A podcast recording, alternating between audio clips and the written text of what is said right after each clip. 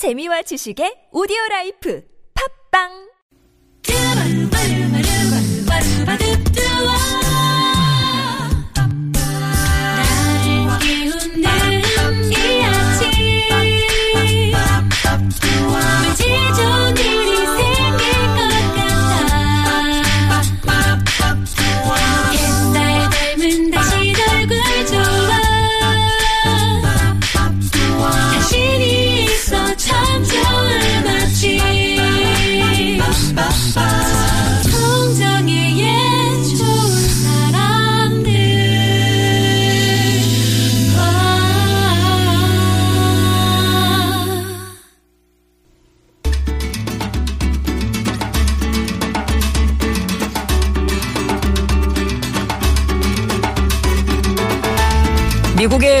오바마 전 대통령이 한 인터뷰에서 지난 8년간 자신이 백악관에서 살아남을 수 있었던 비밀이 독서에 있었다고 털어놨습니다.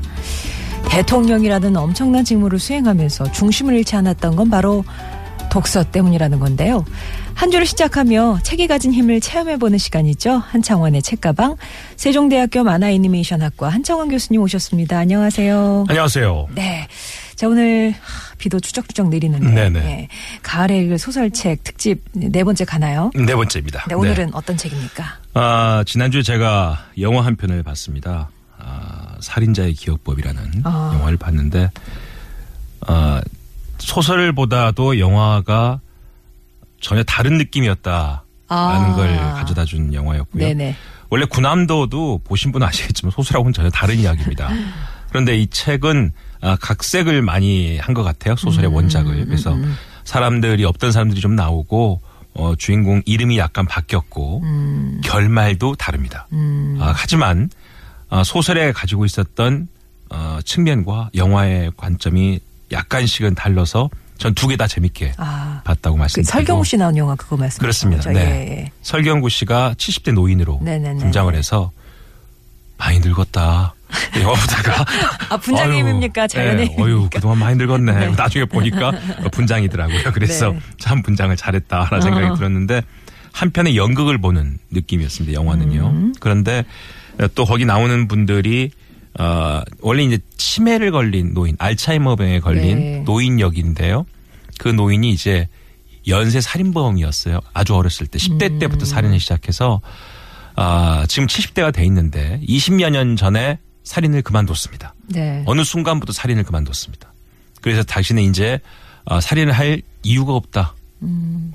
내가 왜 그랬는지 모르겠다. 이러면서 살인을 그만두고 그냥 사회생활을 하고 있는데 그 딸이 있죠. 은이라고 있습니다. 바로 이제 영화에서는 설현이 등장합니다. 음. 어, 되게 남성 관객들은 그 영화에 빠지지 못하게 하는 여러 가지 요인이 된다고 얘기도 하지만 또 그때 또 은이라고 불리우는 그 딸을 좋아하는 남자친구 하나 있죠. 어, 거기 또 김남길 씨가 나옵니다. 음. 그래서 아주 배역은 이제 흔히 시체 말로 짱짱합니다. 아, 캐스팅은 예. 그래서 영화를 보는 순간 내내 긴장하고 한편의 연극 속에서 내가 저 현장에 가 있는 듯한 느낌 음. 그리고 영화가 주는 아 카타르시스나 호기심이나 이런 것도 적절하게 잘 배치된 영화가 아닌가 참 좋은 영화다라는 생각이 들었습니다. 그럼 교수님은 영화를 먼저 보셨어요? 책을 먼저 책은 읽으셨- 먼저 봤죠. 아. 책을 보고 영화를 봤는데 네. 책하고 흐름이 너무 좀 다른 측면이 있어서 아. 아, 주 흥미롭게 봤고요. 네. 보면서 계속 마지막은 어떻게 달라질까? 아. 아, 근데 좀 다르더라고요. 음. 그래서 저런 결말도 있겠구나라고 생각을 하면서 재밌게 영화를 마무리했었습니다. 예. 오늘은 소설을 소개하는 시간이라 어, 이 김영하 작가의 이야기를 좀 하겠습니다. 이 김영하 작가가 뭐 사실 좀 기인이라고 할 정도로 기존의 문단에서는 아주 신세대 작가로 알려져 있죠. 근데 나이가 저랑 동갑이더라고요. 신세대라고 아. 하긴 좀 그렇지 않나 싶은데 네네네. 왜 신세대냐면 어, 문단 역사상 처음으로 문학상 시상대에 귀걸이를 달고 올라갔었고요. 그 다음에 어, 아주 소필이랍니다. 하룻밤에 단편 한 편을 써내기도. 했다고 예. 이야기하네요. 근데 이 소설은 대개 이 작가의 말로는 쓰는데 이 아이디어는 떠올랐지만 무척이나 힘들게 쓴 소설이다라고 작가도 이야기를 하고 있습니다. 본인 생각보다 훨씬 안 써졌다. 하루에 한 문장도 쓰기 힘든 적이 있었다라고 이야기하는데 그 속도, 그게 글이 안 써지는 속도가 나중에 보니까 바로 이 주인공 속도였다는 거죠. 아, 이 알츠하이머병. 알츠하이머에 걸린 그 사람이 시간에 대해서 두려워하는 그런 느낌을 본인은 그냥 똑같이 쓰고 있어서 이 글은 결국 내가 써야 되는 글이다. 뭐 이렇게 어, 그렇게 말하는 작가가. 거 되게 작가 같다. 예. 그렇죠. 원래 이제 연세대에 86년도 입학했는데 87년대 같은 과 동기였던 이한열 씨의 죽음을 목도로 했답니다. 음. 그 후에 학생 운동에 관여하면서 막시즘에도 관심을 가졌는데 또 ROTC 후보생이었대요. 어. 근데 결국은 어 4학년 때 학생 운동을 하다가 이 ROTC는 여름방학 때 전방 입소 훈련을 합니다. 네네. 소장 되기 전에. 근데 그걸 불참해서 제명이 됐다고 그럽니다. 음. 그리고 나중에 이제 군대를 갔죠. 근데 군대에 있는 도중에 중앙일보 신춘문예에 거울에 대한 명상이라는 글을 제출했지만 낙선이 됐는데 어. 같은 해 아, 리뷰라는 문학 지를 통해서 등단을 하게 됩니다. 예. 그래서 제대 후에는 생활비를 벌기 위해서 학원 영어 강사도 했고요. 최근까지 연세대 한국어학당에서 외국인을 상대로 한국어를 가르쳤다고 합니다. 아, 아, 그러다 보니까 이분이 가지고 있는 여러 가지 능력 중에서 이 번역사도 있습니다. 아. 번역도 했습니다. 그래서 외국 소설을 번역도 했고요. 나름대로는 글에 대해서 자신만의 세계를 가지고 있어서 제가 여러 다른 에세이집도 많이 소개를 해드렸지만 음. 오늘 살인자의 기억법은 그 저는 그분하고 비교가 되가 김훈 씨하고 비교를 할때 어. 이분도 아주 단문입니다. 네. 그래서 시작부터 끝까지 이게 150페이지 정도밖에 안 되거든요. 그래서 속도 가시는 분들은 한 두세 시간만 서서 읽으시면 서점에서 다 독파할 수 있는 내용입니다. 아주 잘 넘어가고 책이요. 흥미롭고. 그런데 문제는 뭐냐. 김훈 씨의 단문은 이 글이 읽는 사람들 가슴에다 돌을 하나씩 계속 얹어요. 분명히 짧은 글인데. 근데 김영하 씨의 단문은 자기 마음 속에 있는 먼지를 하나씩 걷어내는 느낌이에요. 아, 여긴 쌓고 여긴 치우고. 예. 예. 근데 근데 무게가 다르죠. 뭐냐면 김은 씨는 뭘 받은 것도 없는데 계속 무겁거든 읽을 때마다. 예. 그런데 김영하 씨는 뭘 뺏기는 것 같은데 아. 그렇게 크게 뺏기는 거 아닌 것 같아. 근데 느낌이 묘합니다. 네. 그래서 글을 읽다 보면 아 왜 이렇게 글을 쓰는구나라는 공감이 들어요. 음. 무슨 얘기 하려는지. 근데 와 굳이 이렇게까지 얘기를 해야 되나? 네. 라는 느낌을 들게끔 하는 거. 음. 그래서 사실 여기서 가장 멋진 표현이 그 표현이죠. 사실 악이라는 거는 무섭지 않다. 진짜 무서운 건 시간이다. 라고 이야기합니다. 음. 근데 어쩌면 그거를 나이 드신 분들은요. 이 책 읽으면서 너무너무 공감할 것 같아요. 음. 이제 나이가 70대가 돼가는 한 노인이 기억을 잃고 있습니다. 근데 기억 속에서 자신이 살인했던 그 기억들은 계속 남아 있는 거예요. 아, 그 옆에 있는 사람들이 그런 얘기 해주고 싶, 저는 관객으로서 그런 얘기 해주고 싶더라고요. 그런 나쁜 기억들이 사라진 건 좋지 않겠어? 라고 생각하는데 갑자기 자신이 살고 있는 동네에 다시 연쇄살인이 시작됩니다. 그때 이 70대 노인은 내가 했나? 라고 생각하게 되는 거죠. 아침에 아니라 저녁에 기억 못하니까. 네. 그래서 매일매일 자신이 했던 일을 기록하기 시작합니다. PC에 기록하고 녹음기에 기록하고. 그러다가 이제 은이라는 딸과 계속 충돌을 하게 되죠. 왜? 오해를 하게 되니까. 꿈속의 세상과 현실 세상을 오해하게 되고 본인이 가지고 있는 기억 속에서 자꾸 옛날 기억을 오독을 합니다. 음. 다시 읽는데 잘못 읽는 거죠. 왜냐하면 그렇게 살고 싶었던 시절에 대한 생각이 있었기 때문에. 그러다 보니까 딸과 계속 충돌이 되고 그러면서 마지막에 가장 힘든 그 반전이 나오는데요. 그건 얘기하면 안 되고.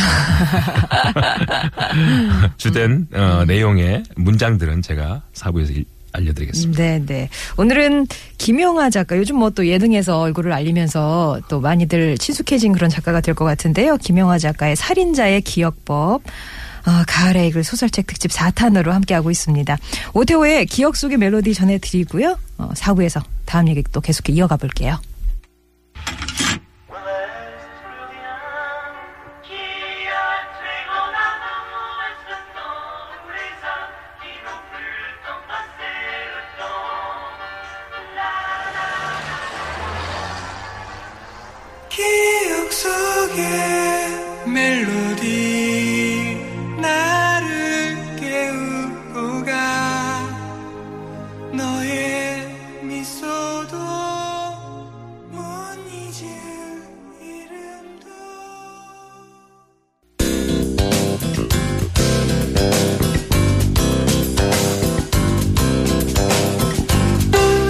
월요일에 만나는 좋은 사람들 한창원의 책가방으로 함께하고 있습니다. 오늘 만나고 있는 책은 김영하 작가의 장편 소설 살인자의 기억법인데요.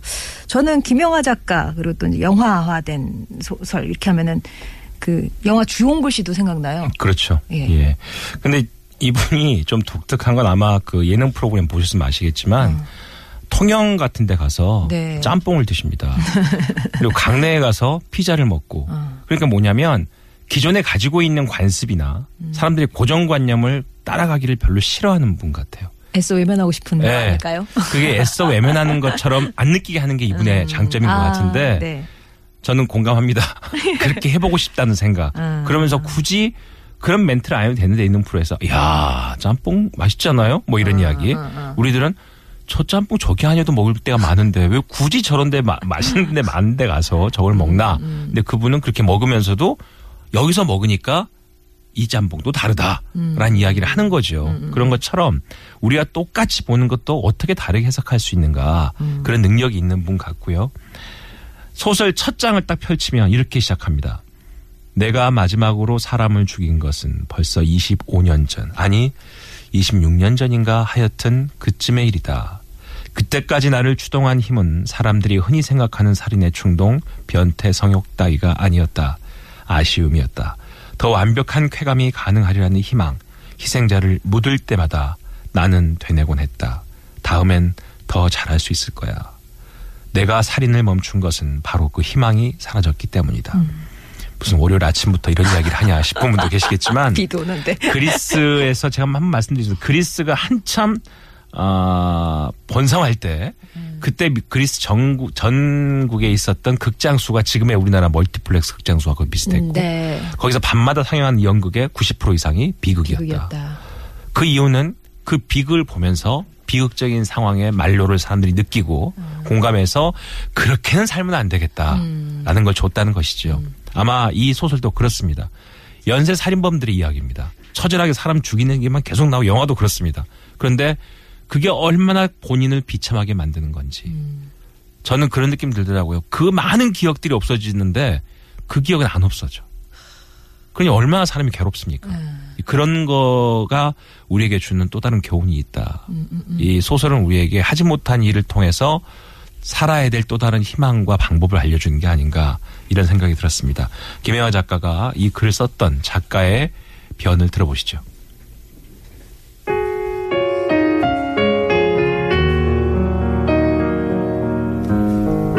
소설을 쓰는 것이 한 세계를 창조하는 것이라 믿었던 때가 있었다. 어린아이가 레고를 가지고 놀듯이 한 세계를 내 마음대로 만들었다가 다시 부수는 그런 재미난 놀이인 줄 알았던 것이다. 그런데 아니었다. 소설을 쓴다는 것은 마르코 폴로처럼 아무도 경험하지 못한 세계를 여행하는 것에 가깝다. 우선은 그들이 문을 열어주어야 한다. 처음 방문하는 그 낯선 세계에서 나는 허용된 시간만큼만 머물 수 있다. 그들이 때가 되었다고 말하면 나는 떠나야 한다. 더 머물고 싶어도 그럴 수가 없다. 또다시 낯선 인물들로 가득한 세계를 찾아 방랑을 시작해야 하는 것이다. 이렇게 이해하자 마음이 참 편해졌다. 소설 가는 곳 여행자군요. 그렇습니다. 예. 어, 이 책 중에 그게 있죠. 문득 졌다는 생각이 든다. 그런데 무엇에 진 걸까? 그걸 모르겠다. 졌다는 느낌만 있다. 10대 때요. 소설 읽었을 때 그 한 줄 한 줄이 의미가 이게 뭐지? 라고 고민했던 소설의 글들이 어쩌면 요즘 읽으면 다 이해가 돼요.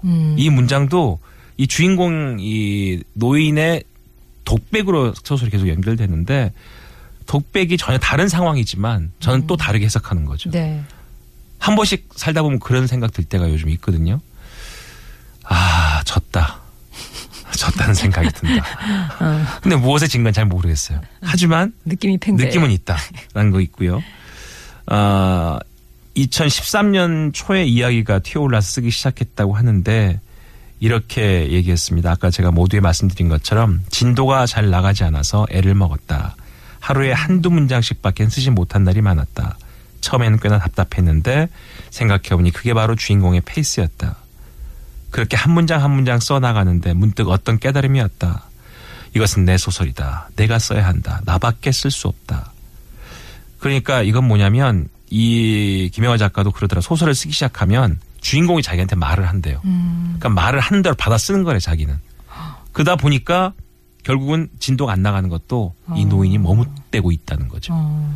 어느 순간은 또 줄줄줄 풀고 네. 그러다 보니까 하룻밤에 몇 장 썼다가 어느 날은 한 줄도 못 쓰고 이 그런 과정이 본인이 써야 된다라는 얘기는 본인이 이미 주인공이 됐다라는 이야기죠. 네. 그러면서 이제 중간 중간에 그 시간이라는 거에 대해서 얘기를 하는데요. 그 중에서도 이 반야심경 이야기가 중간에 등장합니다. 이 주인공이 아 치매에 가장 좋은 게 시를 배우는 거, 글을 쓰는 거라는 얘기를 듣고 이제 시 특강을 다니기 시작합니다. 소설에서는 되게 좀 우습겠지만 진지하게 시 선생이 나오는데 네. 영화에서는 거의 코미디언 수준으로 시 옛날에 넘버 쓰리처럼요. 네, 그렇습니다. 등장합니다. 아마 영화에서도 흥미로운 부분이 있어야 되니까 그렇게 했겠지만 소설에서는 시를 가르치는 사람이 되게 진지하게 나오거든요. 근데 이제 그 안에서 본인이 이제 반야심경을 읽었다는 부분이 주인공이 나오는데 그 반야심경 내용 또한 그 바로 지금 죽음을 기다리는 다 기억이 없어지는 걸 기다리는 한 노인의 마음이 그대로 담겨 있습니다. 그냥 읽을 때는 몰랐는데 보세요. 그러므로 공 가운데는 물질도 없고 느낌과 생각과 의지 작용과 의식도 없으며 눈과 귀와 코와 혀와 몸과 뜻도 없으며 형체와 소리, 냄새와 맛과 감촉과 의식 대상도 없으며 눈의 경계도 없고 의식의 경계까지도 없으며 무명도 없고 또한 무명이 다함도 없으며 늙고 죽음이 없고 또한 늙고 죽음이 다함까지도 없으며 다 없다는 얘기입니다. 그런데 이게 시간이 갈수록 그런 느낌이 더 들 것 같아요. 없어진다는 거. 니체 책 중에 짜라투스트란 이렇게 말했다는 게 네. 있습니다. 제가 중학교 때 며칠 밤을 꼭 읽어보리라 읽었는데 왜 읽었는지를 모르게 사람을 힘들게 했던 글인데 네. 김영하 작가 딱두 줄, 네 줄 써놨는데 어쩌면 그게 그런 얘기였구나 오. 라고 느낌이 되는 부분이 있어요. 내 명예를 걸고 말하건대 친구여 짜라투스트라가 대답했다. 당신이 말한 것 따위는 하나도 존재하지 않는다. 악마도 없고 지옥도 없다. 당신의 영혼이 당신의 육신보다 더 빨리 죽을 것이다. 그러니 더 이상 두려워하지 마라. 마치 나 들으라고 써놓은 듯한 니체의 글. 어. 아 이제 알았다는 아, 거죠. 그거구나. 아 그 뜻이었구나 그게. 바로 이게 소설가의 재주가 아닌가 싶습니다. 네. 본인이 읽었던 글들을 그 소설의 어떤 환경에서 또 어떤 조건에서 독자가 더 공감할 수 있도록 끼워 편집할 수 있는 능력들. 음. 이게 바로 김영하 작가의 재주가 아닌가 싶습니다. 음. 아마 이 책을 한번 읽어보시고 영화를 보시면 저는 이제 그 방향으로 읽었기 때문에 훨씬 더 재밌는데 김영하 작가의 천재성 내지는 이 주인공들을 우리가 소설 읽으면서 그렸던 그런 환영보다 네. 영화가 나름대로 더 재밌게 그리는 게 아닐까. 특히 설경구 씨 연기가 기가 막힙니다. 네. 그리고 뭐 이렇게 말하면 또 욕 먹겠지만 설현 씨가 생각보다 연기를 잘합니다. 욕 먹으시겠네요. 아, 참 연기를 잘합니다. 그래서 정말 반가웠고 깜짝 놀랐습니다. 아. 그래서 나름대로는 참 영화가 좋은 영화였다 생각이 들고요. 이 살인자의 기억법이라는 책을 읽으시면서 꼭 기억하셔야 될 거는 아 같은 생각을 가지셔야 될 것 같아요. 만약에 내가 이 주인공으로 나오는 김병수라는 70대 노인처럼 예전에 그렇게 나쁜 짓, 근데 아마 여기서 살인을 좀 정당화시키려고 죽을 만한 이유가 있는 사람들을 죽였다 하고 나옵니다. 근데 그게 뭐 정당화 되겠습니까? 그렇죠. 근데 그 안에서 본인이 가지고 있었던 회한과 시간에 대한 공포 이런 것들을 함께 느껴보시면 아 이게 내가 지금 살고 있는 이 세상 이 시간이 얼마나 소중하다는 걸 그래서 또 이번 주는 얼마나 잘 살아야 되겠다는 생각을 다시 한번 하게 되지 않을까 싶어 네. 소개드렸습니다. 무서운 건 악이 아니라 시간이다. 이렇게 얘기를 하고 있는데. 마지막으로 교수님은 이게 뭐 시간이 지나서 다 잊혀진다고 해도 이 기억만큼은 절대 잊혀졌으면 안, 주- 잊히면 안 되겠다는 그런 기억이 있으실까요? 이제 뭐 저도 그런 생각이 들었는데 이 책에서 그렇게 있더라고요. 시간이 시간을 읽고 있다는 거는 내 공간 자체가 없어지는 거래요. 아. 그래서 방이 점점 좁아지는 느낌이래요. 벽이 나를 향해서 더 방을 좁게. 만들어 온 느낌이라는 거죠. 얼마나 아. 답답하겠어요. 그러니까 어. 저도 제일 그런 공포가 저도 제일 강한 공포거든요. 네. 내가 있는 공간 자체가 나 혼자만 있는데 점점 벽이 좁아져서 결국은 새로 서도 좁을 만한 공간까지 좁혀질 수밖에 없는. 하지만 그 기억 속에서도 잊고 싶지 않은 거 네. 이제 그거는 아 부모님에 대한 생각들 같아요. 아직까지는 제가 머릿속에가. 그래서 그 일찍 돌아가신 아버님 생각. 예. 그 생각만큼 잊고 싶지 않다. 자식보다 부모. 그게 어떤 생각이냐면 어. 내가 이렇듯 예. 우리 아이들도 이랬으면 좋겠다. 아, 나를. 라는 생각이 같이 가는 게 아닌가 싶은 생각이 들었습니다. 네.